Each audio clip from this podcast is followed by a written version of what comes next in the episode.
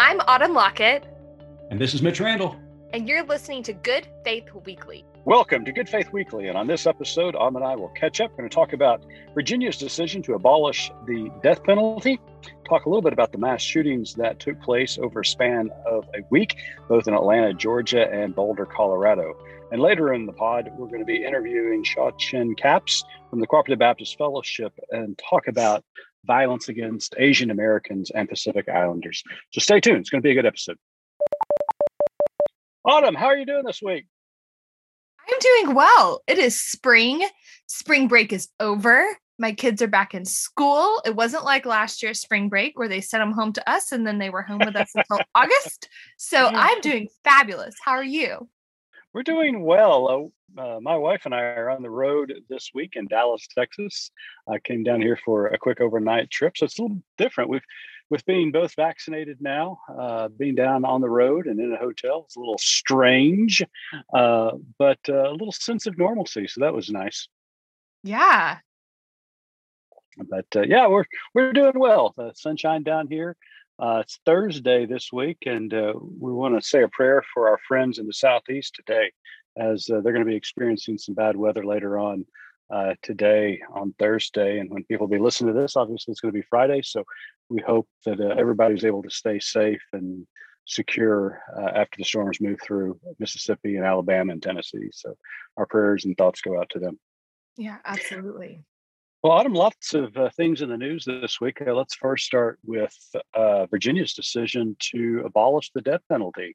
Uh, after years and years of, of, people advocating for the abolishment of the death penalty, uh, showing clear evidence of its racial prejudice against people of color, uh, Governor Northam finally was able to sign legislation that abolished the death penalty, which uh, was seen as a, a big win, especially for a southern state to do so.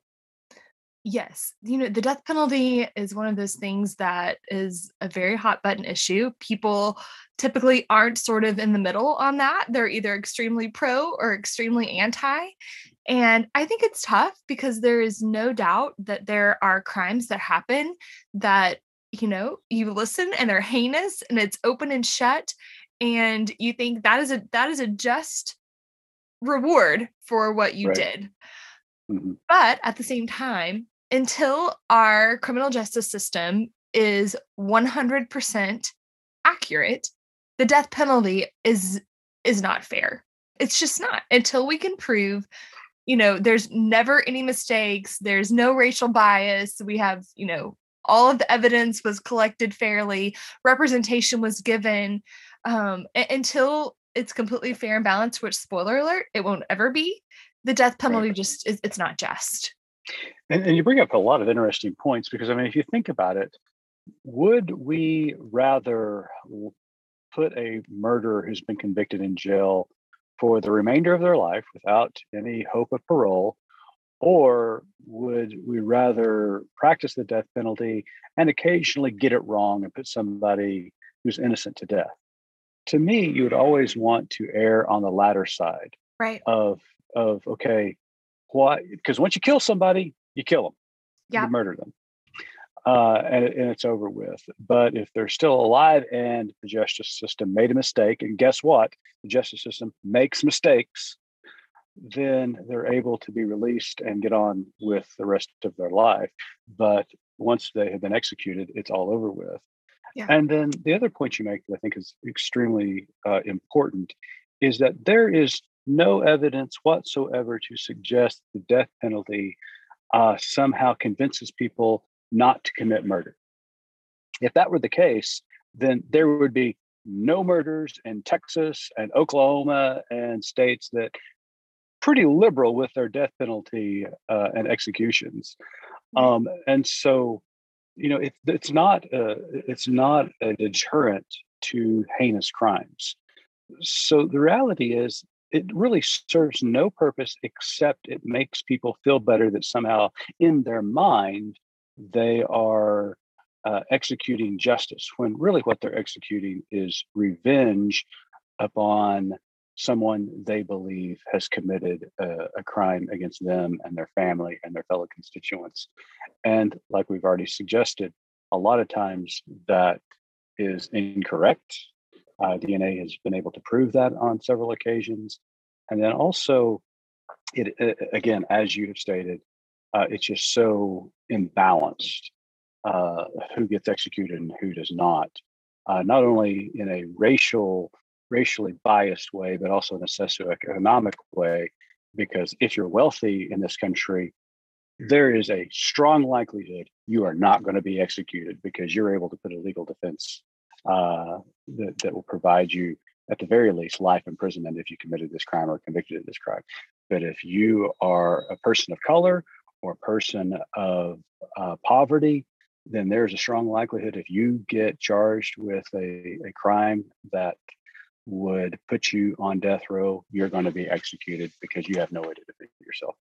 Exactly. And there's also the whole element of it doesn't save the government any money because the mm-hmm. trials and all of the work that goes into actually putting someone to death. I mean, sometimes it can take up to 25 years for that to happen by the time you get through all the appellate mm-hmm. situations. Mm-hmm. And the other piece of that is all of the folks who are a part of that execution and the impact it has on them.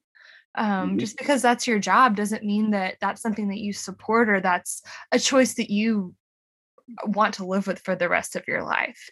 And so it has it has some really deep, you know, the philosophical and ethical um, implications beyond just the person who you put to death. And so I just think yeah. it's it's a dark mark on our country, and I'm so thankful to see places like Virginia starting to move in the right direction. absolutely. Well, speaking of dark marks, uh, the country has now uh, suffered again uh, uh, two terrible tragedies uh, involving gun violence and mass shootings. One occurred last week in Atlanta, Georgia. Eight people were gunned down at three spas that were owned by Asian Americans. It seems as though the um, the gunman was targeting Asian-owned businesses. Uh, six of the eight people that were killed were of Asian descent. And then this week, uh, attention was turned to Boulder, Colorado, when a gentleman walked inside at the grocery store there in Boulder and began shooting his AR 15, killing 10 individuals. Um, it just, I just continue to shake my head. You know, said it till I'm blue in the face. And just, we've gotten into this secular type of debate where these shootings take place. Uh, there's a quick uh, denouncement of these acts. Uh, liberals want gun legislation, conservatives say now is not the time, and the ball rolls on. The days roll on until another shooting happens. It's just it's it's a horrible, horrible predicament we are in uh, because nothing is getting done. Absolutely nothing, and people continue to suffer at the hands of gun violence and I'm just I I I I'm, uh, I don't know what else to do. I mean, yeah. If, I mean, I, if you were if you're looking at me right now, my hands are up. I, I don't right. I don't his, I, I don't know what else to do. Shoulders are in his ears. He's just really unclear. And I I get it. I'm a Texas girl. I grew up in a house where there were deer heads mounted on the walls in my living room. Um, my first word as a child was dia because there were deer heads everywhere. Um, mm-hmm. You know, I come from a family who chews tobacco and shoots things and has red solo cups and fish fries. Like, I get it. But here's the situation they don't need an AR 15. Like, that's bananas. Like, that is a war a warlike machine. It's not for killing a deer. It's not for hunting raccoons or whatever you're going to do. It's for killing people. It is just mm-hmm. for killing people. And it's absurd that they're still legal. Right. You know, and the situation in Boulder, it would seem like if uh, AR 15s, assault rifles were outlawed, that certainly would have prevented uh, that shooting from taking place, even though there's a lot and of so many others. Just, yeah, and so many others. But they're also, I mean, they would literally have have to be outlawed because uh, what happened in the Clinton administration when assault there was assault weapons ban that they grandfathered so many in that there's still this this huge uh, population of AR-15s in circulation. Um, that eventually somebody's going to have to step up and show leadership on this and say this is not the kind of uh, weaponry that needs to be in the hands of the general population. No. This is a war-like uh, weapon that, rightly so, uh, or, uh, soldiers, the military, trained individuals should have access to in warlike situations. But the average, you know, the average citizen does not need this. There's already limitations to warlike weaponry. I mean, nobody can go down to Walmart and buy a tank. and, uh, you know, uh, so I mean, it's just there, there are already bans when it comes to military grade weaponry. And I think this needs to be added to that list and it just, they need to go away. Now, in a circumstance in Atlanta, there's a little different circumstance that seems to be a situation where the Asian community was targeted by an individual who was having a bad day, using the words of the local uh, sheriff uh, there in town, but also uh, this this Careful. ramification, the oh. consequences of a purity culture that suggests that he could not help himself because he was so tempted by his sexual desires that he had to take out that frustration uh, on uh, on the women that he was being tempted by, and it just it, it just asinine and just this this horrible, horrible attempt at justifying or or at least um, I don't know what you would say, easing the responsibility that this person has on doing what they have done. The, the gunman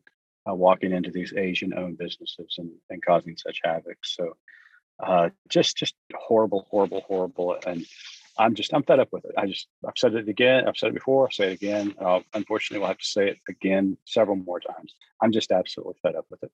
Yeah, mm, it's absurd. Absolutely. Well, later on in the pod, uh, you and I sat down with uh, Chen Capps from the Cooperative Baptist Fellowship. Uh, Chen uh, is of Asian descent. She talks a little bit about her feelings when she heard uh, what took place in Atlanta, Georgia. She lives, her and her family live uh, in Atlanta. Uh, talks a little bit about what it was like gr- growing up uh, and then immigrating to the United States and everything that she had heard about the West. And it's just a really enlightening conversation. So I hope uh, that you're able to stay and listen to our interview with Shauw Chin Capps uh, right now. Lott Carey is proud to bring you conversations with some of the best and brightest pastors coast to coast. Our new podcast, Pilgrimages of Striving and Thriving, delivers wisdom from the Black church for the whole church. Find us wherever you get your podcast or listen online at lottcarey.org. That's L O T T C A R E Y dot org. We look forward to the pilgrimage with you.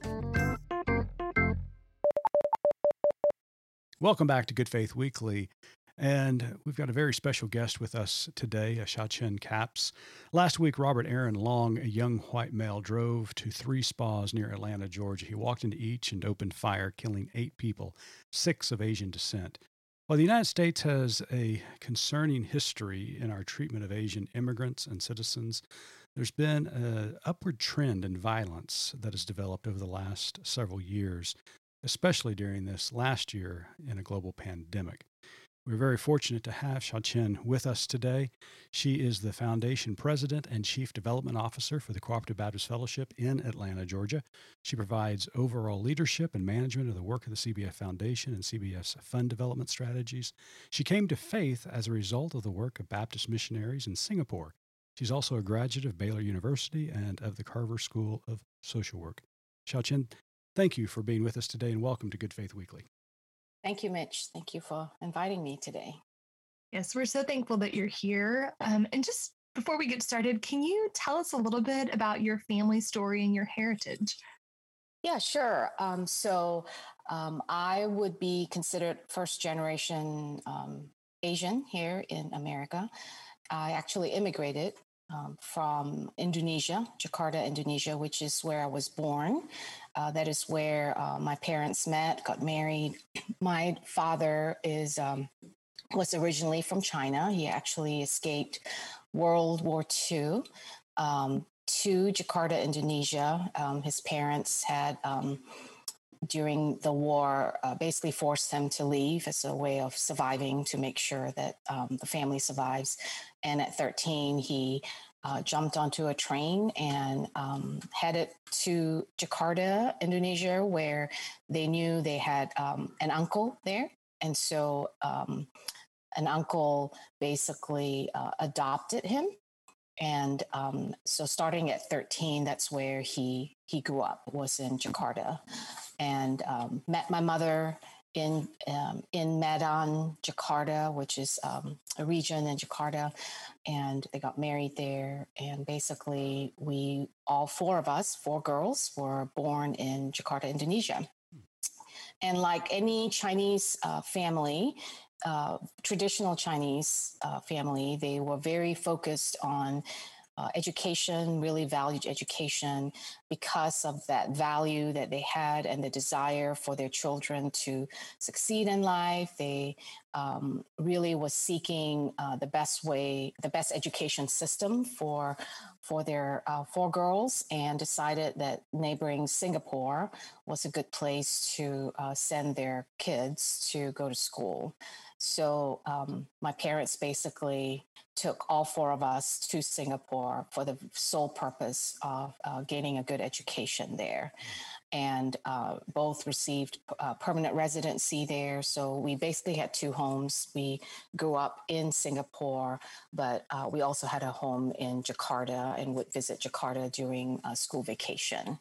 So I spent really i would say most of my formative childhood growing up years all the way th- all, all the way through high school in singapore mm. which is a multi-racial multi-ethnic country and um, and when i graduated from high school in singapore uh, again following kind of the path of uh, traditional chinese family again wanting to have the best education and my parents believing that going to America would be the best route for their children. All four of us uh, was were, were sent to uh, the United States to uh, colleges to get our college degree. So that's how I landed as uh, an international student initially with an F1 visa. yeah. Uh, first to Bloomington, Indiana, attending Indiana University, and transferred to Baylor University, graduated um, my undergrad at Baylor, and then went on to uh, Southern Seminary in Louisville, Kentucky for my master's in social work through the Carver School of Church Social Work. Uh, so that's kind of, in a nutshell, sort of my background. And uh, I married a missionary kid uh, wow. happens to be the Baptist missionary that was responsible, that were responsible for helping me come to know Christ and disciple me afterwards. And all that was not planned.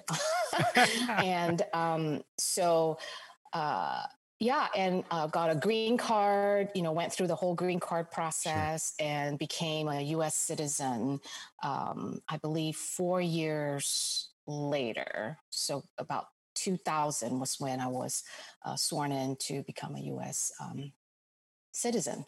So, so That's nobody sort of warned you about uh, marrying an MK. No, no one. Well, my parents did.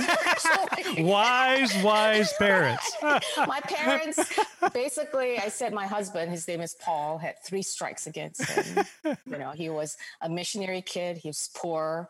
And uh, coming from a traditional Chinese family, being white was also not a uh, uh, readily acceptable. You know, interracial was not readily sure, acceptable. So sure. he had three strikes against. uh, well, thank you so much for sharing your story. Uh, wow, yeah, just a gr- great story. Thank you again for for sharing it with us. Now, obviously, uh, we're here under a very uh, a cloud of darkness, really, to be quite honest with you. Uh, mm-hmm. Uh, the horrendous events that unfolded last week uh, around Atlanta, Georgia. When you first heard about the attacks in Atlanta on Asian Americans, uh, as an immigrant, now as a, an Asian uh, American citizen, what first came to mind when mm. you heard the news? Yeah. Yeah, that's interesting. You know, it seems like a blur now when I uh, thought about it. it was, mm. you know, when I woke up that morning and saw it in my news feed, my um, Apple app news feed. It was, I had to kind of pause. It was, I was really, I was shocked, but at the same time, not shocked, where I was telling myself in my head, I was thinking, it's okay, it's happening now. Mm-hmm. Like, mm-hmm. it's almost like uh, something that was, I knew was sort of pending, like, and then felt the sort of confirmation okay, this is real and this is mm-hmm. happening now. And um, of course, part of that, most of us have heard of the increasing violence against the Asian American community, uh, especially as uh, during uh, as the start of the pandemic. You know, with um, all that, you know, there's been all the reports that I've been hearing and the stories that maybe people are not as familiar with, but there's been, you know, many reported incidents of individuals and even elderly um, Asians who are shoved to the ground and sure. you know all these things. And so it's kind of almost a, a culmination where I was shocked, sad, but also was like, okay, this is it's confirmation. This right. is sure. real because yeah. I think there's always a part of me that wanted to believe it's not real yeah. mm-hmm. and that it was not going to come to this sure. right so so those initial reactions were one of really as you in your words shock and surprised but then in just as quickly you began to realize okay this is the byproduct of what mm-hmm. uh, you know my my ancestors uh, my relatives have been experienced for quite some time mm-hmm. this is this is the the outcome of a bigotry and you know, racism uh, uh, in this American experiment. And so, yeah, so that that's interesting. Yeah, mm-hmm. and it's also I think um, how quickly the story unfolded too. You know, with the the information that came out, the details about the shooter and sure. his sex addiction, and all sort of also culminated with all the sort of stereotypes and the um, you know, I don't know how to put it, but these um, the objectification of mm-hmm. um, of Asians in in you know in the media in the in you know general public about how we're viewed all that sort of came to a head for me you know with all the details of this shooter and um, it was very disturbing um, you know the quick the quick dismissal of it's not a, a racial crime mm-hmm. um, was very um, from someone who's Asian listening to that, eh, it's just really unbelievable to think about. Wait, you know, we are, we have this culture that we believe in the words of a murderer over the six Asian women that are lying dead in front of us. It's just mm-hmm. mind boggling. For me, it was so obvious. How can it not be racially motivated? Right. Yeah. six Asian women who were targeted and three Asian spas, not just any spas, right. Asian spas, you know, all these things that was so obvious to me. Um, it's just it was mind boggling it was it was hard to kind of grasp and understand what was really going on. Yeah, it was startling. Uh, and, and, your words earlier, I think, probably better sets the tone. It was startling, but then after just a brief moment, you go, well, yeah, this is the way, uh, especially uh, white Anglo conservative culture uh, reacts to this. They quickly begin to dismiss the racial overtones of this crime uh, and these murders and tried to shift the blame for a, a sexual temptation that this young addiction. man had. Yeah, mm-hmm. sexual addiction this young man. It was just, I mean, like mind mind boggling, mm-hmm. mind blowing. But mm-hmm. this is what you know. This is what a white patriarchal society has been doing for centuries. Uh, mm-hmm. and ex- making excuses for this kind of behavior and dismissing this kind of behavior uh, and shifting the blame from this the person's bigotry and racism to somehow he was tempted beyond his ability to restrain himself. It's just crazy.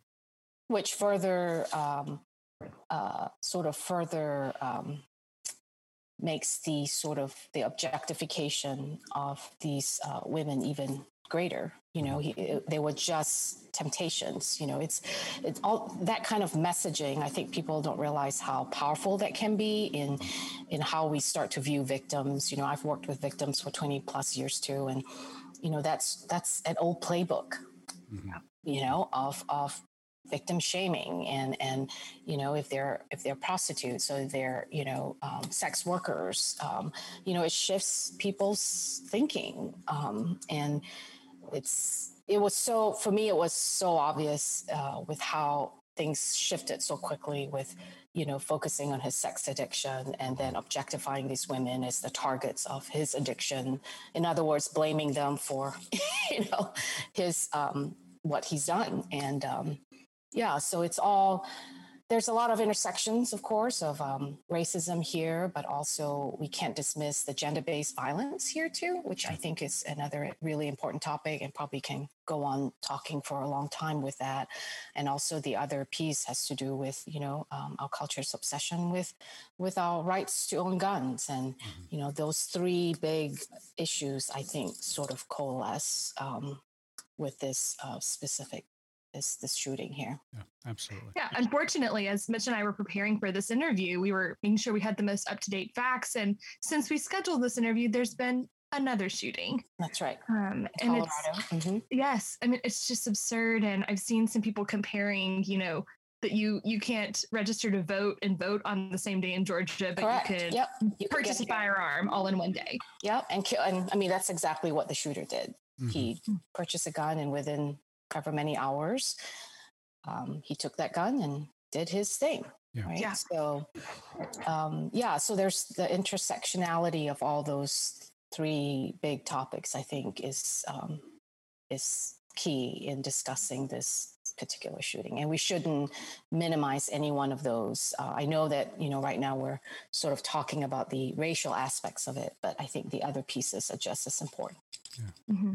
And, just, and just percolating underneath all of that is that words matter. Uh-huh. Yeah. That when leadership of this country began spouting ignorance about, um, you know, calling the virus based on where it originated. Um, right. Um, that it's it's been snowballing now for a while, which I think led to what you and Mitch have described as, of course, horror at this act, but not exactly shocked because uh-huh. we've seen this drumbeat since all of this began. Right.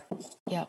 Yeah. And um, there's no question that um, any president's rhetoric, I don't care if it's Trump or anyone, can have rippling effects, right? Sure. And um, but I think it's also important to realize that certainly um, to solely blame Trump on this would be also naive on our part. Sure. And because you know, if you look at our country's history with um, how Asian Americans have been treated uh, historically, I think it, it, paints the picture for us that this is uh, something that is has been going on for a long time. That such violence and uh, racism and discrimination have been going on for a long time. And really, what Trump did was simply, I hate to say this, you know, he's sort of the symptom of a much bigger problem that we all have a part to play in. Mm-hmm. Um, so I think, in some ways, I think we have to be careful. I think with uh, just blaming him because then it's a cop out because then it washes our hands off. You know, it's just all all Trump. Whereas all of us, I think, have a role to play. Um, more importantly, a role to play in ending such violence and yeah. and taking the steps um, and ending it before it gets to the violence right that's so right. when i hear someone in my circle using language that i know is offensive and harmful um, and could you know radicalize someone to stop it even if it's uncomfortable and to, to educate from a place of love and then if not of love maybe a little bit of elbow grease mm-hmm. yeah i call it the importance of developing muscles to notice harm before it boils into something tragic like this oh, i love that I you're such a social worker I feel like we we need to do some weightlifting. You know, we're so uh, fragile when it comes to um, our willingness to uh, have difficult conversations, our willingness to confront. Right?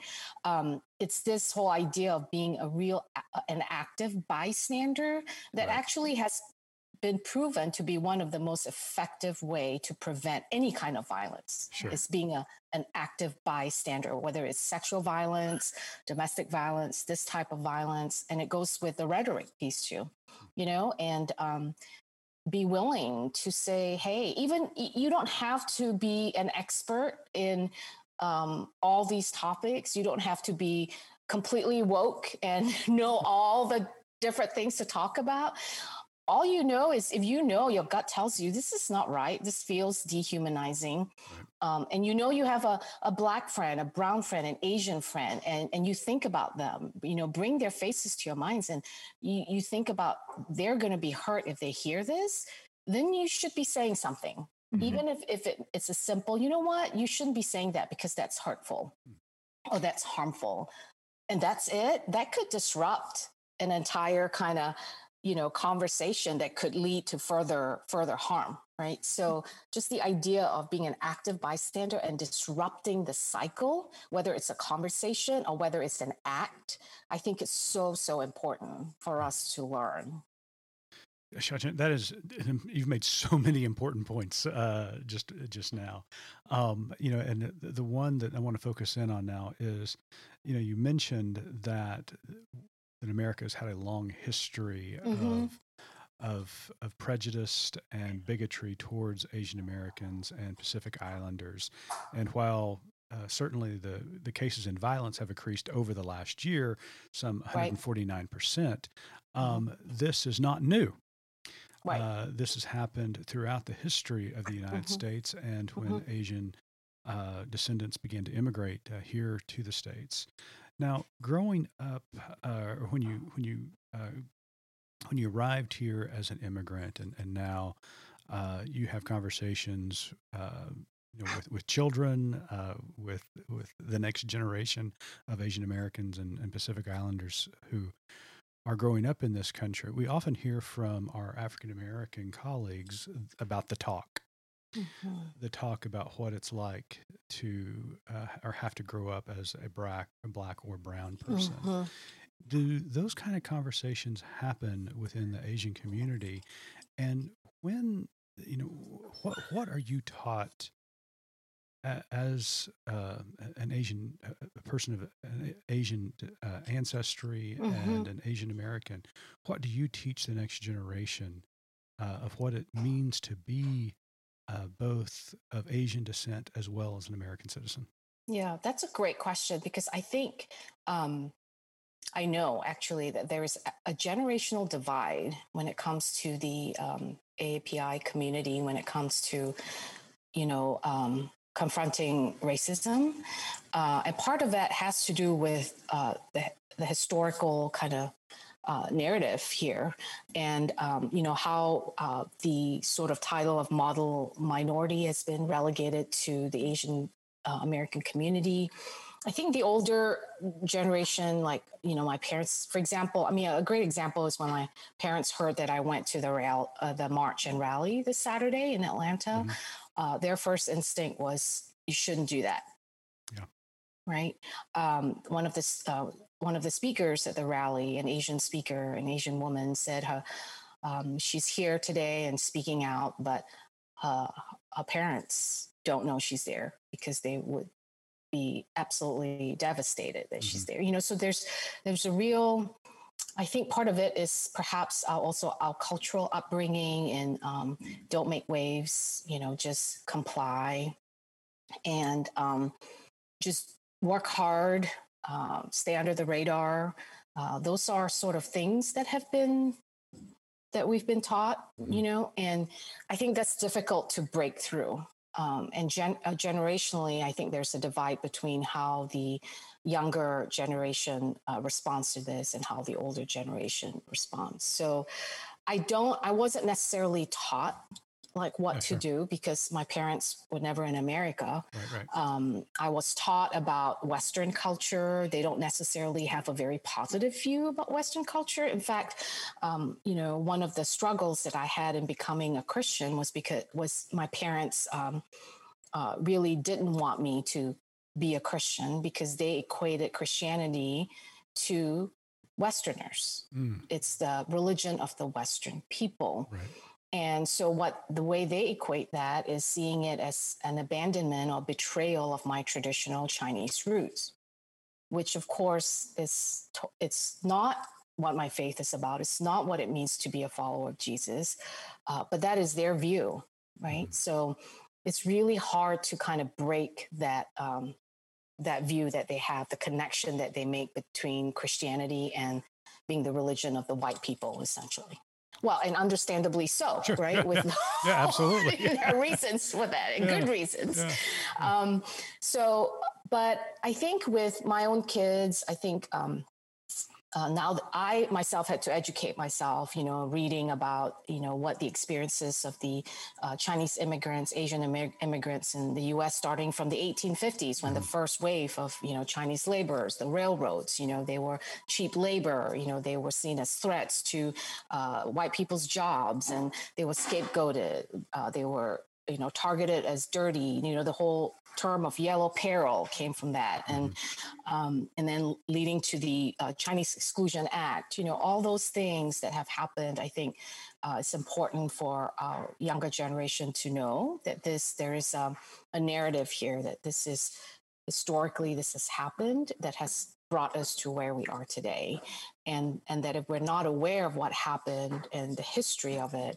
uh, then we're gonna we're gonna be ignorant about how to how to really confront it and how to find the solutions uh, and work for a better more equitable world not just for AAPI community but really for all of our POCs right sure. so now before we we let you go and ask our final question I just mm-hmm. want to ask you um, do you see hope? Obviously, we're, we're living in a very under a very dark cloud right now after the events of last week. But uh, are there signs of hope uh, mm-hmm. for us? Yes, uh, absolutely. And I can tell you that one of the biggest signs of hope for me is is my own two girls. Um, once once in college, a junior in college, and once a junior in high school, and their sort of level of activism mm-hmm. is admirable.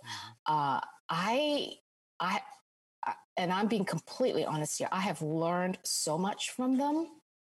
Um, they have taught me about the depth of their knowledge about systemic racism is impressive. Mm-hmm. Um, I think we have so much to learn from the younger generation, and I'm grateful that that's where I see I see the hope, you know, and and the way that they're able to make connection. My my youngest uh, junior in high school, just understanding the connection between power, mm-hmm. uh, who you vote, and the importance of voting and who you put in position of power uh, to make policies is impressive right and she she was um, she engaged in a local uh, organization um, that was advocating to uh, help people register and fill out the census. You mm-hmm. know, how many adults, American adults, understand the you know connection between census filling out the census and voting, yeah, right? Sure, yeah. um, and she was you know doing that and so those that's the biggest sign of hope for me is the next generation mm-hmm. um, and i hope that they will lead us and i hope that we will have the humility to let them lead mm-hmm. and there's also hope in terms of you know um, our faith community you know within uh, the cbf community and seeing uh, uh, the outpouring of support and um, uh, the pastors and ministers who are willing to take the risk mm-hmm. to address this uh, from the pulpit. And I would, my challenge for them is to uh, really seek out a much more holistic discipleship. Um, you know, a sermon from the pulpit alone is not going to change people. It, it, needs to be part of congregational life, mm-hmm. right? Mm-hmm. And um, and I hope, and I, my hope is that the faith community um, can be a part of this uh, change too. And I, I, definitely have seen positive signs in that area too, even though there are absolutely still a lot more work to do. So those are just some pieces that I wanted to share in terms sure. of the hope that I see. I love it. Um, yeah. Yeah. I, I mean, we echo those same words. We've been saying it over and over again. This next generation just sees and does life entirely different than the rest of us. Oh my goodness. And let me and, tell you, they don't take any BS. I mean, they do not. it's, it's, it's not even exactly emotional right. for them. They're, my, my gosh, they are so like, there's like, what? oh no, it's, it's this. Yes, it's racist. racist yeah. And here's why. And I don't care if you are my grandpa. and even for me as a social worker, sometimes I'm even like, oh my gosh, that sounds, you know, but I'm like, I admire that. I'm like, my yes. gosh, there's no like no BS. It's just like that's, that's right. racist. That's exactly that's, right. They call it what it is. TikTok empowered. that's exactly right. And yeah. I just love that. That to me is just, yeah. And just having these two young people, you know, just gives me a lot of hope. Yeah. Um, you know, and even though I didn't do much in terms of helping them, I mean, they just seem to get it and mm-hmm. it's kind of part of the DNA, which I really just appreciate and yeah. am very grateful for. Well, thank you so much for being with us uh, today. Before we let you go, though, uh, Autumn's got one final question for you. Yeah. Our tagline at Good Faith Media is There's more to tell. So, in light of everything we've talked about today, what is your more to tell? My more to tell is to not lose hope, um, mm. to be an active bystander, um, that uh, wherever you are, you um, you can you can be that change. Uh, and sometimes it just takes one word from you, whether it's stop it, don't do that. Uh, it can be as simple as just a few words to disrupt this vicious cycle of racism and violence. So I would encourage uh, anyone, whatever role you play, whether you're a pastor, a minister, a lay person, that you allow uh, your faith to give you the courage to do what is right. So that's my last word. Shauw Chin Capps, thank you so much uh, for being with us today. Uh, for those of you who want to know thank more you. about the Cooperative Baptist Fellowship, you can check them out at cbf.net. And uh, they're doing a lot of good work around the world. And uh, we appreciate you being here, even though they are under this uh, under this uh, circumstance. you have given us hope today, and thank you so much for that. Oh, thank you so much, Mitch and Autumn. It's been a pleasure. Shauw Chin, thank you so much for joining us with Good, Good Faith Weekly. And to our listeners, we just want to say thank you for listening. And until next time, keep living good faith.